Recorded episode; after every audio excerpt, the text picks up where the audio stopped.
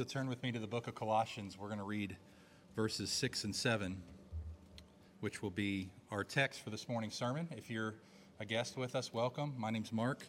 I'm one of the pastors here, and we are walking verse by verse through Paul's letter to the Colossians, section by section.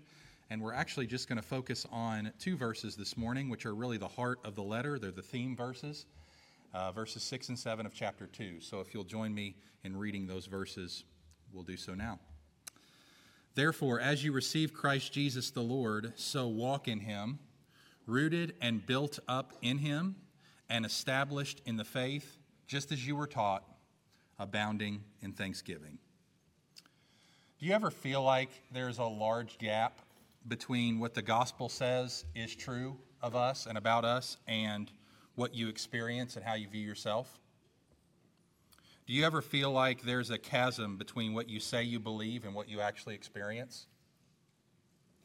Do you ever feel like the longest journey is from your head to your heart to your hands, getting the beliefs out in your life? Do you ever read John 7:38, whoever believes in me, as the scripture said, out of his heart will flow rivers of living water? And just thought, really? Maybe a trickle here and there on my best days. Do you ever feel like the man in the Gospel of Mark, chapter 8, who's blind and his friends brought him to Jesus, and Jesus spit on his eyes and laid his hands on him, and he asked, do you see anything? And Jesus said, I see, or the man said, I see people, but they look like trees walking. Do you ever feel like you're there? Do you ever feel discouraged by your lack of spiritual progress and exhausted by your efforts? Have you had enough of Jesus to spoil your enjoyment of the world, but not enough to be content in him alone? Do you know how to move forward? How can we connect the grand promises of God to the gritty details of our daily lives? If the gospel is so supernatural, then why doesn't it seem to make more of a difference in the lives of so many who claim to believe it? How am I meant to feel as a Christian? I mean, you can go to an evangelical church on a Sunday morning and be told, Christian, you're loved by God no matter what you've done. God could not love you more than he does. And then you can go to another evangelical church and hear, you're a wretched sinner. The emphasis can feel very different, and yet both churches are teaching truth. Well, if you could identify with any of those questions, then Colossians 2, 6, and 7 really holds the key to closing the gap. These two verses are the heart of Colossians, and in many ways, they're the heart of the Christian faith. In these two verses, Paul succinctly summarizes the basic response he wants from us and from his readers at Colossae and from his readers in Owensboro. In these two verses, Paul succinctly summarizes that we have entered into relationship with Christ and his lordship, but we are called to work out what that means, both in thinking and acting and living under his lordship. I was reminded of a story one time. Imagine a little boy wearing his father's t-shirt. Do you ever do this when you're a kid? Or maybe if you have kids, you've seen your own kids do this. They'll sometimes put on your clothes, or maybe you put on your dad's clothes as a little boy. Now, you were already fully clothed, right? But you're still just a little boy. You'll have to grow up, and you'll have to grow in until that covering that you've put on actually fits you. And in some ways, it's the same in the Christian life. We have put on our big brother's shirt. His name is Jesus Christ. It's a robe of righteousness that completely covers us, but it's way too big for us. And we're called to grow up into that, to grow up into that clothing that we have on. So life in Christ then is growing up into the new reality which has already been put onto our lives. It doesn't completely fit us yet. It completely clothes us, but we're not striving to attain it. We already have the shirt, but we're striving to lay hold of what is already ours. We're trying to grow up into it. And in the main, there are two competing voices, I think, today in the church about telling us how we get to grow up into that shirt. How do we get there? One, I'll call the way of extravagant grace, which is just believe, and the other we'll call the way of radical discipleship, which is just obey.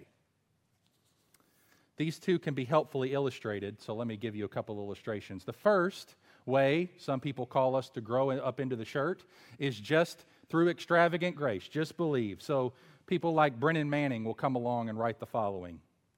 My message, unchanged for more than 50 years, is this. God loves you unconditionally as you are, not as you should be, because nobody is as they should be. It's the message of grace, a grace that pays the eager beaver who works all day long the same wages as the grinning drunk who shows up at 10 till 5. A grace that hikes up the robe and runs breakneck toward the prodigal, reeking of sin, and wraps him up and decides to throw a party, no ifs, ands, or buts. This grace is indiscriminate compassion. It works without asking anything of us. Grace is sufficient. Grace is enough. Or another person will say, everything in the Christian life is of grace. We're justified by grace alone. We're sanctified by grace alone. So the only way to change in the Christian life is to believe the gospel more and more. Please don't tell me how to live. Just tell me to look to Jesus. And that's absolutely true on one level. Our union with Christ is fixed and unalterable. It does not rise or fall with our faith or the quality of our lives, with what we've done or what we failed to do. Our union with Christ is as certain as Christ's irrevocable love, which does not wax or wane. It is as sure as Christ's grip on our lives and his promise that nothing can snatch us out of his hand, John 10:28.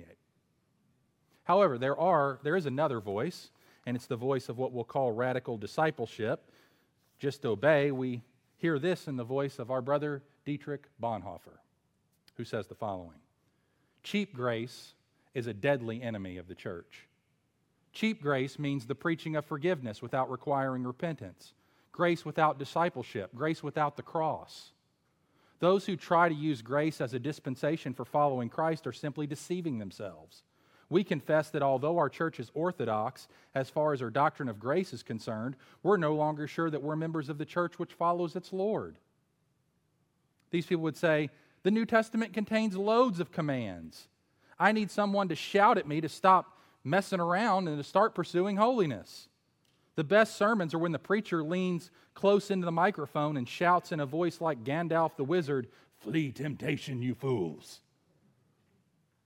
I love a good beat up in a sermon. And this is true in a sense as well. Our communion with God does change and vary. It is affected by our faith and what we choose to do or not do. To be clear, the love of God for us does not change, but our experience of his love does. Jesus says, "Whoever has my commandments and keeps them, he it is who loves me. And he who loves me will be loved by my Father, and I will love him and manifest myself to him," to the obedient child. Jesus is saying that the way we respond to God will affect our experience of God. If we trust God and obey him, then Jesus promises he'll manifest himself to us. He'll make himself more apparent. Jesus couldn't be clearer that we will know God better by obeying him more. So which is it? Well, so many Christians lack a category for holding these two voices together, and that's why Colossians 2, 6, and 7 is in the Bible. The voice that says the gospel of extravagant grace and the voice that of radical discipleship are met in this verse. The gospel of extravagant grace that requires nothing from us is the same gospel as the gospel of radical discipleship that demands everything from us. Which is it? Come to Jesus and rest, or come to Jesus and die? I think he said both. I think he said, "Come unto me, all you who are weary and heavy laden, and I'll give you rest." And I think he said, "Take up your cross and follow me." Listening to either voice in isolation from the other is very dangerous. The call to be radical can leave many exhausted if it's not accompanied by the call of grace. At the same time, the call of grace, quote unquote, can leave many apathetic if it's not equally met with a call of obedience. The problem with either just believe or just obey is that they separate what God has joined together. The work of Christ for us cannot be separated from the work of Christ in us. When we are united with Christ, we have full access into His amazing grace that covers us, and we also have full access to His power that enables us to obey Him. The theme of the whole book of Colossians is that every believer is complete in Christ and that all the resources that we need to grow in grace are found in Him. And the process of deepening in the Christian life is not starting with Christ and moving on to something else, but it's starting on Christ and remaining dependent upon Him every step of the way as we're conformed to His image, which is the very image of the invisible God. So I want us to look at those two things today. I want us to look at both halves of Colossians chapter 2, verses 6 and 7. Notice with me, first of all, the first half, verse 6. Therefore, as you have received Christ Jesus the Lord, there's grace. You just took it in. You took Him in. Didn't have to earn it. Didn't have to work for it. You just received Him. But, Paul says, so walk in Him. So I want us to look at both of those, and then we'll look at how the walk is to be done in the second half. So first point, the past grace of receiving Christ. Let's meditate for a moment on the gospel of extravagant grace. The past grace of receiving Christ. Just as you've received Christ Jesus the Lord. Think about this with me. This has already happened if you're a believer in this room. If you have received Christ the Lord, which is what it means to become a Christian, you accept Him and who He is and what He's taught, the teaching about Him into your life, you receive Him as your Lord, as the one who will now call the shots in my life, as the one under whose lordship I will live, as the one I'm following. I receive Him into my life. This has already happened. And when it did happen, our status before God was permanently changed and fixed into a new status. It was the status of a child of God. And the knowledge of our status shapes our walk with Him. We need to make sure that we get things in the right order. Our past affects our present. The order is we receive Christ Jesus the Lord and we walk in Him. Not we walk in Him so we hope to receive Him one day. It's like Jesus reminded the woman who was caught in sin. He said, neither do I condemn you, go and sin no more. Not go and sin no more, lest I condemn you. But no, we get grace on the front end. We receive Christ and all that He is. He's not holding Himself, like part of Himself, off from us. Like, well, when you get a little more obedient, I'll give myself more to you. No, we get the whole Christ. We get the whole shirt.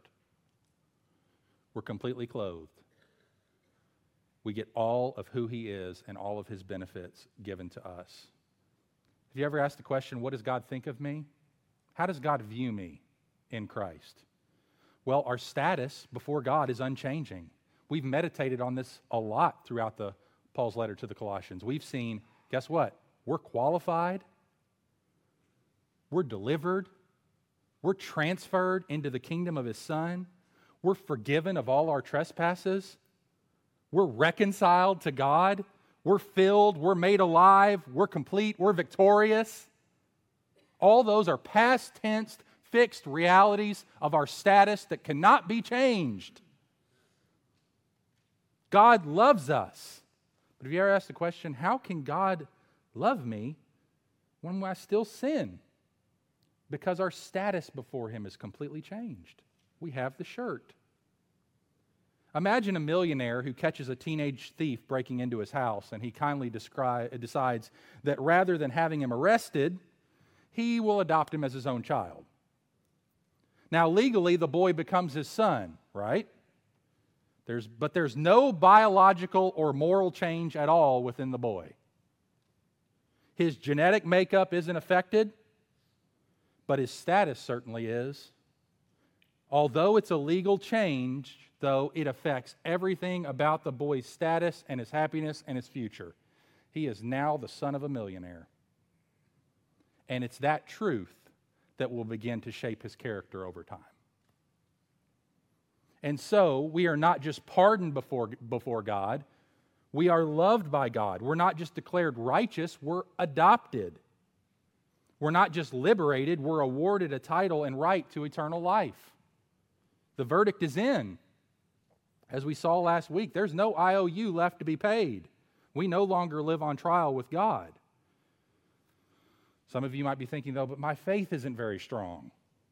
Well, your faith isn't what saves you. It's Christ who saves you through faith. There's a big difference.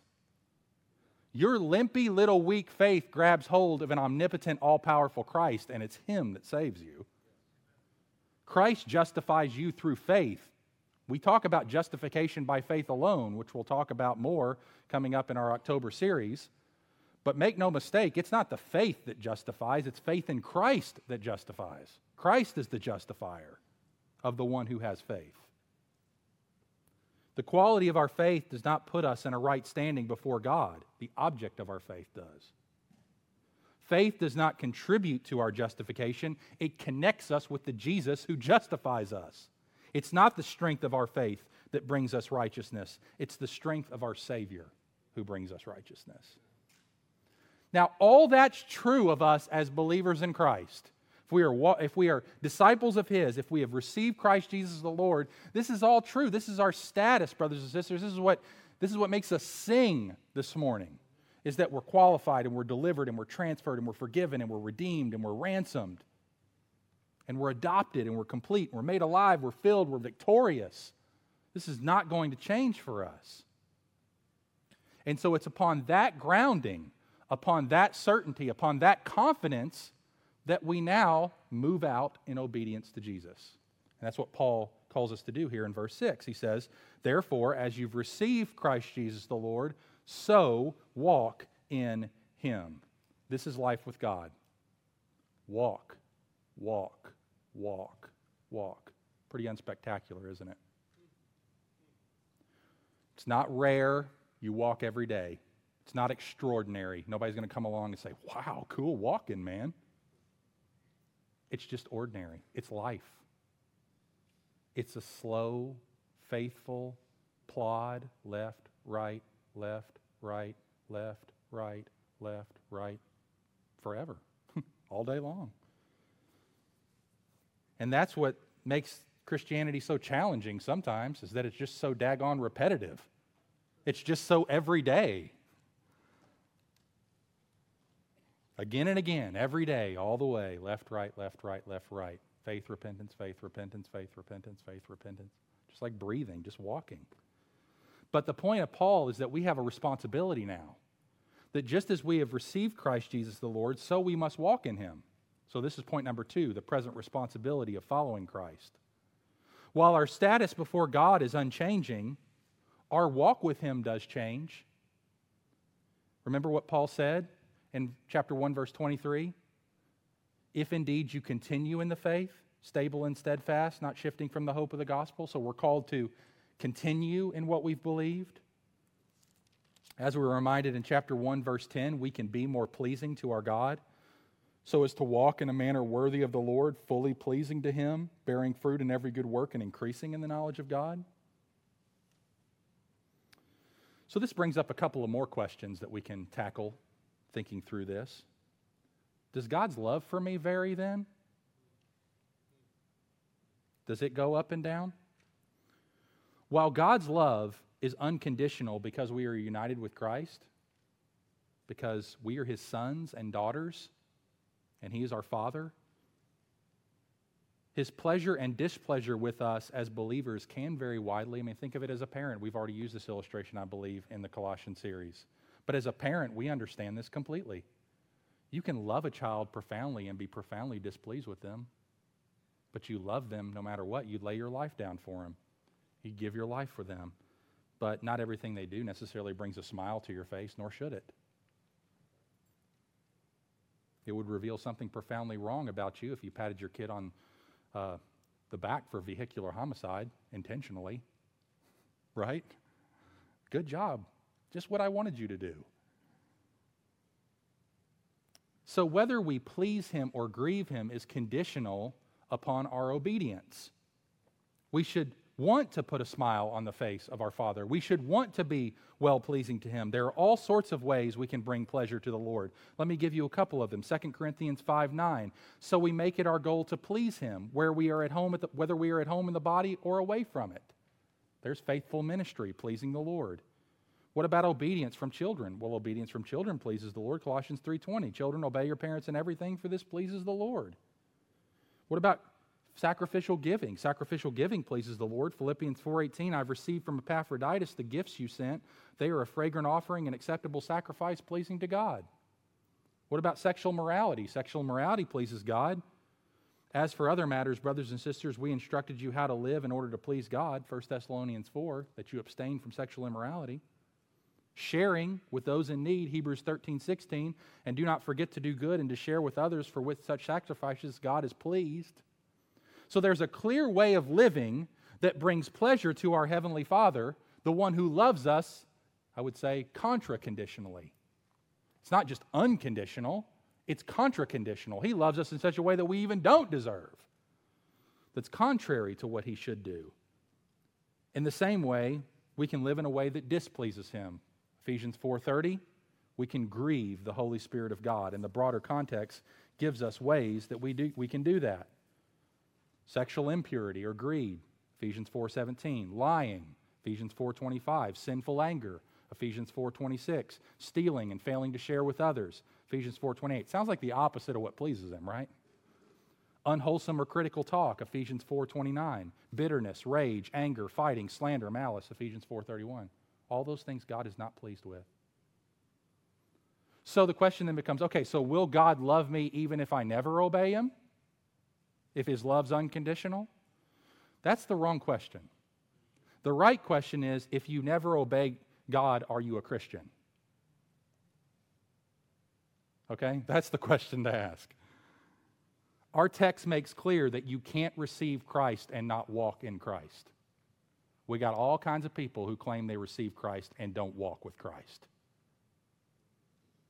And it's taking the Lord's name in vain. It's blasphemy. James 2:14, what good is it, my brothers, if someone claims to have faith but has no deeds? Can such faith save him? James' point is no, because it's a counterfeit faith. 1 John 2:4, whoever says, I know Him, but does not do what He commands is a liar, and the truth is not in that person. True faith changes you. What we do reveals the reality of our faith. Let's put two verses next to one another, okay? First of all, Philippians 3:9. I am found in Him, not having a righteousness of my own that comes from the law, but that which comes through faith in Christ, the righteousness from God on the basis of faith. That's Paul's testimony, and that's our testimony of believers. That's the gospel of extravagant grace. That's justification by faith alone. That is, before God, my status is fixed, not upon my performance and my obedience, but upon the performance and obedience of Christ. He's my righteousness. But then James comes along in James 2:24 and says, you see that a person is considered righteous by what they do and not by faith alone. Say, what's this going on in the Bible? I smell a contradiction afoot. It's not a contradiction. If we set Paul and James down, get them in a room, you guys have a disagreement. We need to talk through this. Counseling session with Paul and James, ding, ding, ding. Bring them in the room. You seem to be saying that we are counted righteous before God by faith alone, Paul. Is that right? Yes. James, you seem to be saying that we are counted right or considered righteous by a faith that's not alone. Would you explain this to me? And Paul would say, hold on. Here's what I think Paul would say. Paul would say, here's what I meant. You are saved apart from works equals you are saved apart from the merit of works.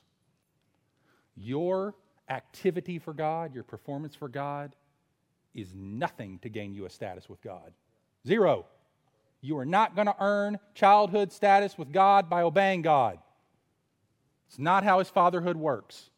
He adopts on the front end through the empty hand of faith. But then James would come along and say, when I say you cannot be saved apart from works, I mean you cannot be saved apart from the presence of them. They're not the basis. I agree with Paul. And Paul would say to James, amen. And James would say to Paul, amen. They're talking about two totally different things. One is talking about a faith that justifies us, that clings to Christ alone. That's Paul. James would affirm all that. But James would come along and say, but that faith better produce some obedience. Otherwise, it's not faith. It's like Dietrich Bonhoeffer's behind James' shoulders. Yeah, cheap grace. It's not cheap grace. And then Brennan Manning standing behind Paul. Oh, yes, the prodigal just received freely by the Father as he comes home. Yes, Paul. They're just speaking two voices that need to be in our head at all times. Not one or the other, both. Just as you've received Christ Jesus the Lord, so walk in him. Paul was anxious that no one would think their actions could make them right with God. And that's why he said, we are justified on the basis of the righteousness of Christ that depends on faith, or that is on the basis of faith. But James was anxious that no one thought that being a Christian would leave you unchanged. James is concerned that we don't divorce our justification from our transformation as Christians, and Paul is concerned that we not blur our justification and our transformation and think that they're one and the same, and think that the transformation is what merits our justification. Well, I hope right now that you're feeling the tension you're meant to feel as a Christian, because it's the tension that this verse produces and that's meant to have. It's the past grace of receiving Christ and the status that we have before him that's totally on the basis of what Christ has done, but also the present responsibility that we have as Christians to walk in him. And so the question is, how? How do we go about walking in him? And the rest of this verse lays that out. And it's rooted in the future hope of seeing Christ. The future hope of seeing Christ. And this is verse 7. So let's look at that. We've talked a lot about this morning about both grace and obedience, about the freeness of salvation and the obligation that salvation lays upon us, but it's important not to allow that to make you anxious about obedience. So I want you to notice a couple of things here. First, notice first of all that the words just and so, or therefore and so, are in verse 6 for a reason. Okay? Did you notice that in verse 6? Therefore, there's the first word. Whenever you encounter a therefore in the Bible, you always ask, what's it there for? What's the therefore? And the therefore connects us back to verse 5. What does Paul desire? A firm faith in Christ. Right? That's the last words before he mentions therefore. So, it's a firm faith in Christ, not a wavering, oh, no, am I saved or not? I don't know. No, it's a firm faith in Christ, and it's out of that firm faith in Christ and that confidence that we've received him and all the benefits that come from receiving him that we walk in him. We're to continue the way we began. You remember how good it felt to become a Christian? Do you remember that day or that season of life where God brought you to himself and how your burdens were relieved? And you felt a new lease on life and a new status before God, and like everything was going to be okay. Remember that? That's how God wants you to live. Just as you received him, so walk in him. Remember those days of zeal and freshness and pursuing him and being hungry and everything's new and everything's alive and everything's like seeing everything with new eyes. I looked at trees differently when I became a Christian at 15. It's like, but now I'll pass by trees. Well, tree, who cares? See them every day. It's because I've lost the wonder of being a Christian. And Paul doesn't want you to lose that. The loss of wonder, brothers and sisters, is a phenomenal problem for us. It causes so many problems. We forget what it is to be saved. And so we make mountains out of molehills. Or we disregard commands. I mean, it can create a really negative effect in lots of different ways. We just lose our wonder. Paul doesn't want us to do that. As we receive Christ, he wants us to walk in Christ. We go on that way. We go on depending on Jesus, just like we depended on Jesus at the very beginning. We go on confessing our sins, just like we confessed our sins at the beginning. We all go on believing the gospel, just like we believed the gospel at the beginning. We go on say, ain't nobody going to convince me that Jesus isn't real. And we go on holding firm to him and stable and steadfast and committed to him. So what does this look like practically? It means that we no longer work for approval, we work from approval. Okay, this is very important.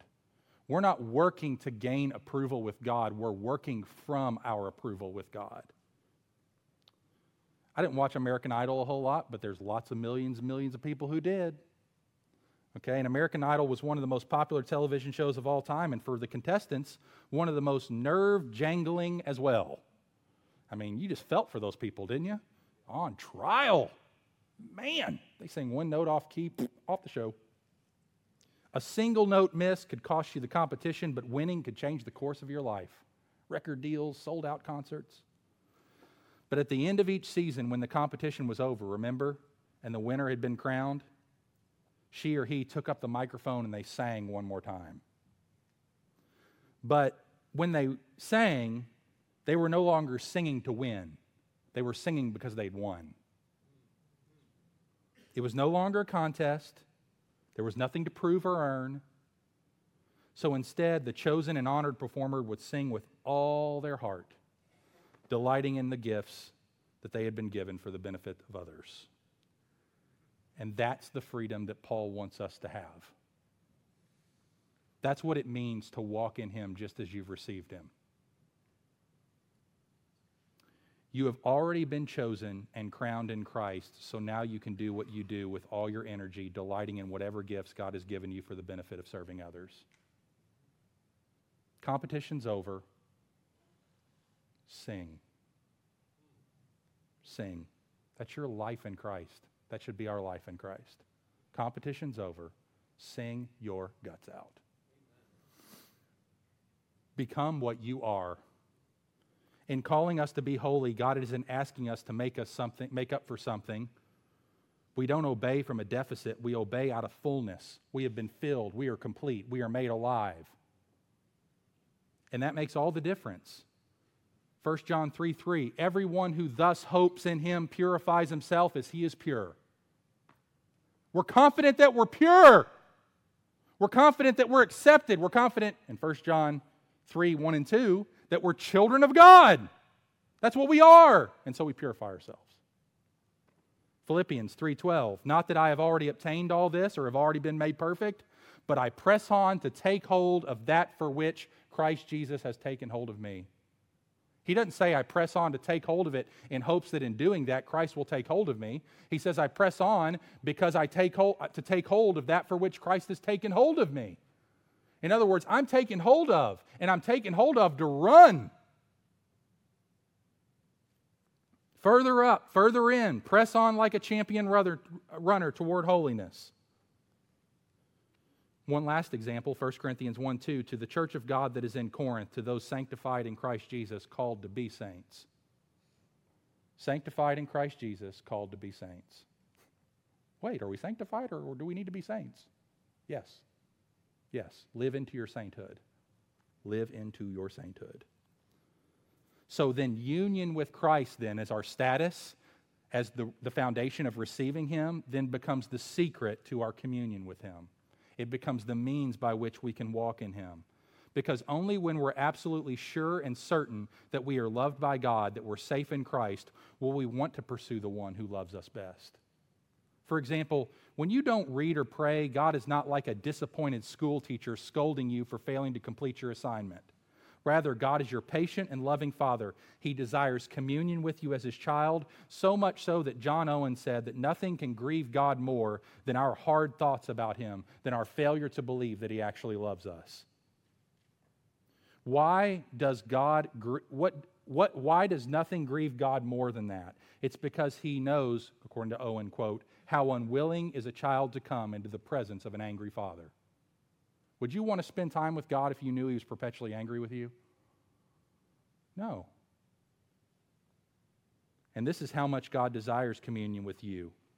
that what grieves him most is not our sin, but our refusing to believe that he is so kind and that he desires to be with us so much more than we do with him. If our soul only knew this, John Owen said, it could not bear an hour's absence from him, whereas now perhaps it cannot watch with him 1 hour. Owen is saying that embracing your union with Christ is what moves you into greater communion with God. Just as you have received Christ Jesus the Lord, so walk in him. Let's conclude by looking at these four participles that Paul gives in verse 7 to help us understand this. Now, I want us to notice something before I get to this, because this is very, very important. Notice that these are not commands. These are participles. And you may not know, so what's a participle? Don't know what that is. Okay, well, I'll explain it. When Paul says in verse 7 that we're rooted and built up in him, established in the faith, just as you were taught, abounding in thanksgiving, he is not saying that I want you to grow. He's saying that you will grow. If you're a believer, you will grow. You are going to be growing in Christ. God will see to it. He expects our interest in spiritual growth, and he expects to see growth itself in believers, and he expects this growth not to be by our own strength, but he expects this growth to be dependent on Christ. So the first participle is rooted. Now, all these are in perfect tense. They're in passive tense, which is something that's done to us. The first participle, rooted, indicates a settled condition on the part of the Colossian believers, and it refers to horticulture. It's an agricultural metaphor. He says, God has rooted you in Christ. You are rooted. Walk in him rooted, knowing that God has planted you there. Sam Storms says the following: this world can be pretty brutal at times. In fact, most of the time. People disappoint us, we disappoint them, the flesh gets the upper hand, Satan is relentless in his assault, whether by accusation or temptation. Circumstances get out of hand and dreams are shattered. Society as a whole just seems to unravel before our eyes. Worst of all, we begin to wonder if our lives are going anywhere or producing anything of value. But no matter how tenuous and free-floating my life sometimes seems, I have been rooted in Jesus Christ. God has graciously seeded my soul into the soil of Christ's unchanging and unconquerable grace. My life is rooted in him. My hope is grounded in his goodness. This is my identity. This is my security. This is my strength when I feel like I'm wandering aimlessly and hopelessly through one disappointment after another. Whatever I may encounter, whether good or bad, of this I may be certain I have been rooted in Christ. Second participle, built up. Comes from the world of architecture. God is building you. Sam Storms, again, commenting on this phrase, says, but what about those times when so little spiritual progress is being made? Again, it feels like I'm stuck in concrete, immobile, immovable, unchangeable. That's when I remind myself once more, I am being built up in Christ. I may not always see it or feel it or be aware of major developments. In fact, there are times when I feel like I'm regressing rather than progressing. If I'm moving at all, it must be backwards. No!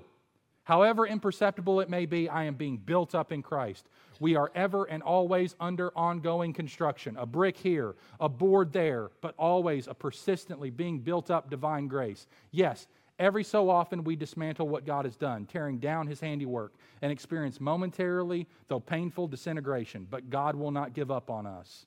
When he began what he began by his grace, he'll finish by his grace. The building will be completed. This can be especially encouraging when sanctification seems, and our growth and our walk seems so painfully slow. R.C. Sproul says, sanctification does not progress in a steady line from the starting point of conversion until we're home in glory. For the most part, there's a steady growth in the Christian life, but there are peaks and valleys. If we've been walking with God for a long time, we can find comfort in looking back over the course of our lives and recognizing that God has been reshaping us and giving us real progress in the Christian faith. Nevertheless, to be shaped and brought to spiritual maturity is a long-term experience. We tend to seek instant gratification. We want to know how we can be sanctified in 3 easy steps, but there are no 3 easy steps. Sanctification is a lifelong process that involves an enormous amount of intensive labor, end quote. But the confidence is that we're being built up. We're rooted, we're built up. Thirdly, we're established. This phrase comes from the law courts. He says, we're established in the faith. The word here was often used to describe the practice of guaranteeing law contracts. It's fixed. God has bound himself to us. He has formerly pledged himself to our growth in the grace of his Son. He has sealed the document of ownership. We are his, he is ours, and he will continue to conform and confirm and solidify us in the experience and knowledge of all that he has made known of himself and his purposes for us in Christ. It's a glorious promise. So there's only one appropriate response to all that, isn't there? It's what Paul leaves us with at the end of verse 7, abounding in thanksgiving.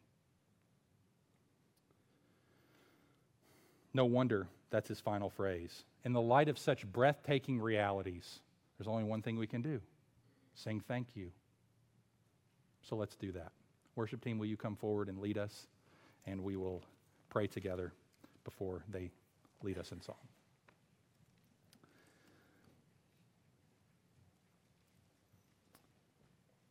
Father, thank you for your word to us this morning, the dynamite that these two verses contain. I'm sure there are those of us in this room who need one of these words more than the other. Maybe there are some of us in this room who are deeply, deeply discouraged, deeply struggling right now with our standing with you. They're striving to be obedient to you. They're striving to walk with you. But they've felt like for a long time that it's all up to them, and they've got to earn your love, and they've got to perform for you so that you will accept them. May you free them with the gracious reminder that they are qualified and they are forgiven and they are received. May their status before you of receiving Christ Jesus the Lord be sweet to them today. There are others of us in this room who are really cavalier about our faith right now. We think we were saved at 15 by praying a prayer, or we've been in the church a long, long time, but we really have no walk with you to speak of. There's no living communion with you. There's just formal religion. And would you speak a word to them this morning through this text? That just as they claim to have received Christ Jesus the Lord, so they must walk in him. And may you remind us all as we rise to thank you and to respond in giving that we are rooted, that we are being built up by you, that we are established in the faith. And may that future hope of seeing you and knowing that we'll make it to the end fuel our praise even now as we respond with thanksgiving. In Jesus' name, amen. Let's stand together.